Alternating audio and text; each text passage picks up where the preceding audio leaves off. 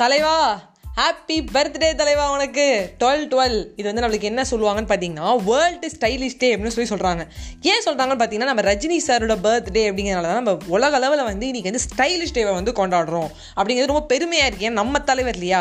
First thing second thing ரஜினிகாந்துங்கிற பேர் எப்படி வந்தது அப்படின்னு பார்த்தீங்கன்னா அவர் வந்து சிவாஜி ராவ் அப்படிங்கிறது அவரோட உண்மையான பேர். அப்போ என்ன ஆச்சுன்னா பாலச்சந்திரன் சார் சொன்னாராம் இந்தமாதிரி வந்து நீங்கள் போய் உங்களுக்கு ஒரு நல்ல பேரை சூஸ் பண்ணுங்க அப்படின்னு சொல்லி சிவாஜி ராவ் கிட்ட சொல்கிறாரு உடனே சிவாஜி ராவ் என்ன பண்ணுறாரு தன்னோட ஃப்ரெண்ட்ஸோட பேசும்போது வந்து சரத்துன்னு சொல்கிறாங்க குடும்ப பேர்லாம் வச்சுக்கோங்கும்போது அப்புறம் யோசிக்கிறாங்க. அப்புறம் அவங்களே சொல்கிறாங்க நீ கேபி சார்ட்டே விட்டுடு. நம்மளுக்கு சரியாக வரல. அப்படின்னு சொன்னோடனே நேராக போய் ரஜினி சார் சொல்கிறாரு பாலச்சந்திர சார் கிட்ட. இந்த மாதிரி வந்து நீங்களே ஒரு நல்ல பேராக சொல்லுங்க அப்படிங்கும்போது வந்து அவர் வந்து சொல்கிறாரு கேபி சார் டேரக்டர் சொல்கிறாரு காந்த் அப்படிங்கிறது வந்து ஒரு ராசியான ஒரு விஷயம். எனக்கு ரொம்ப பிடிச்ச ஒரு விஷயம். ஸோ ராசியாக இருக்கும் காந்த் வச்சுக்கோ.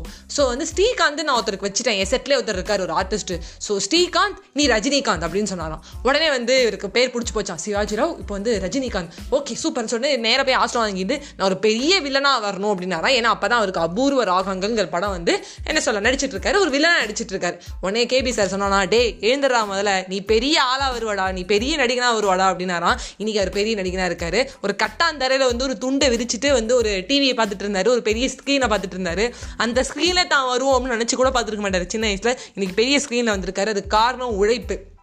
ஹாப்பி பர்த்டே தலைவா. The boss Sivaji the boss அப்படின்னு சொல்கிறேன் ஸோ இன்றைக்கி கதைக்குள்ள போகலாமா வணக்கம் நண்பர்களே. ரொம்ப ஒரு அழகான கதை இது. என்னென்னு பார்த்தீங்கன்னா ஒரு பொண்ணு டுவெல்த் ஸ்டாண்டர்ட் முடிச்சுட்டு வந்து த்ரீ இயர்ஸாக வந்து வீட்டில் தான் இருக்கா. என்ன பண்ணிட்டு இருக்கா அப்படின்னு பார்த்தீங்கன்னா பக்கத்தில் வந்து ஒரு என்ன சொல்ல ஒரு டாக்டர் அதாவது வந்து ஒரு ஒரு பெரிய டாக்டர் என்ன பண்ணுறாருன்னா ஒரு பெரிய ஒரு காம்ப்ளெக்ஸ் மாதிரி கட்டியிருக்காரு. இந்தமாதிரி ஒரு ஏதோ காம்ப்ளெக்ஸ் வச்சுக்கிட்டு அதில் வந்து நிறையா வந்து என்ன சொல்ல இந்தமாதிரி வந்து தேட்டர்ஸ் இருக்குது என்னென்னமோ இருக்குது ஒரு பெரிய காம்ப்ளெக்ஸ் கட்டியிருக்காரு. அது வந்து சாதாரண ரிசப்ஷனிஸ்ட்டாக என்ன பண்ணுறாங்கன்னா டுவெல்த் ஸ்டாண்டர்ட் படித்த பொண்ணு வந்து வேலை பார்க்குற ஒரு மூணு வருஷமா அவளுக்கு பார்த்தீங்கன்னா காலைல பத்து மணிக்கு போவா சாயங்காலம் ஒரு எட்டு ஒம்பது மணிக்கு வருவா. எட்டாயிரம் ரூபாய் மாத சம்பளம். அந்த நிலைமையிலே வந்து மூணு வருஷமா இருக்கா. குடும்ப சுச்சுவேஷன் மிடில் கிளாஸ் அலப்பறைகள்னு சொல்லலாம். கண்டிப்பாக வேலைக்கு போயே ஆகணும். இதுக்கு மேலே காலேஜ் எல்லாம் சொன்னோன்னா அடி விழும். முடிவு பண்ணியாச்சு. அப்படி இருக்கும்போது ரொம்ப மனசு உடஞ்சு என்ன பண்ணுறான்னா ஒரு வீட்டில் வந்து போயிட்டு இருக்கா. ஏதோ ஒரு வேலையாக போகும்போது அந்த அம்மாட்ட சொல்கிறா அவங்க ஒரு ஒரு ஃபார்ட்டி ஃபைவ் இயர்ஸ் ஓல்டு ஒரு ப்ரொஃபஸர் அவங்க.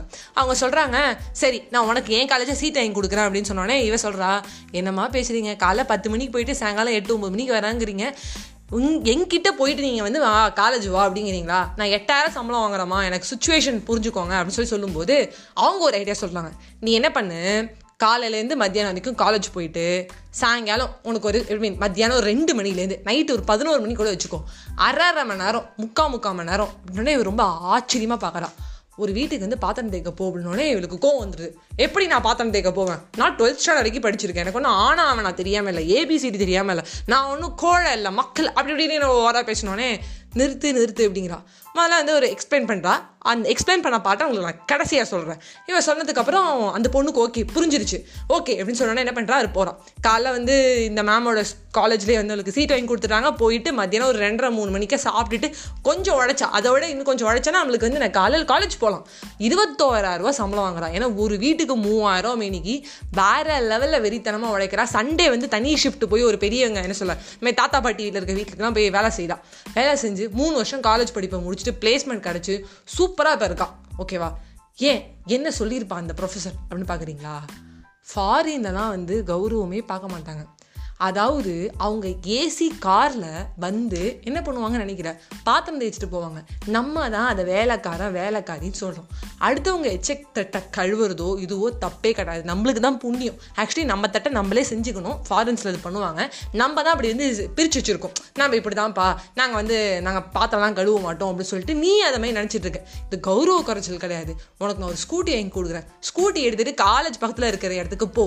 நீ வந்து போகிறதுக்கு உனக்கு கரெக்டாக இருக்கும். பெரிய பெரிய ஈஸியாக ரோட்லலாம் பெரிய பெரிய ஆளுங்க இருப்பாங்க. அங்கெல்லாம் போனோன்னா இன்னும் உனக்கு ஐயாயிரம் ஆறாயிரம் கிடைக்கும். என்ன பண்ண போகிறான் மேக்ஸிமம் நாலு பிளேட் சாப்பிடுவான். அவ்வளோதான் ஒரு பத்து பிளேட் இடமே வச்சுட்டு நீ வேலை செஞ்சுட்டு வந்துட்டனா இன்னைக்கு நீ வந்து மூணு வருஷம் இன்னிலேருந்து பாரு. வேறு லெவல் போவ அப்படின்னு சொல்கிறாங்க ஸோ எந்த ஒரு வேலையுமே கேவலமான வேலை கிடையாது. வேலைக்காரன் வேலைக்காரி அந்தந்த டைமுக்கு நம்ம வைக்கிறோம். பஸ் கண்டக்டர் பஸ் கண்டாக்டர் அப்படி சொல்லி நம்ம வடிவேல் சார் மாதிரி பண்ணுறோம் ஆனால் அந்த ப்ரொஃபஸர் சொன்ன ஒரு விஷயத்தால் மட்டும்தான் இவளால் இன்றைக்கி பண்ண முடிஞ்சுது. நிறைய பேர் பேர் என்ன பண்ணுறோன்னா ரொம்ப டயத்தை வந்து வேஸ்ட் பண்ணுறோம் டயத்தை வேஸ்ட் பண்ணுறோம் மீன்ஸ் என்ன ஒரு பத்து மணி நேரம் பதினோரு மணி நேரம் உழைக்கிறோம்.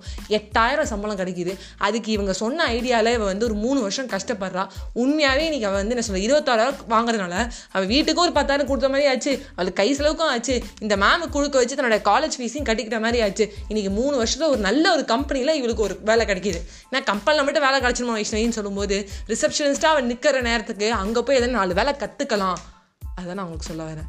கற்றுப்போம் எந்த வேலையும் தப்பாக நினைக்க தேவையில்ல. லைஃப்பில் முன்னேறிட்டே இருப்போம். இன்றைக்கி தலைவர் பர்த்டே மாஸ் பண்ணுறோம் பை பை ஃப்ரெண்ட்ஸ்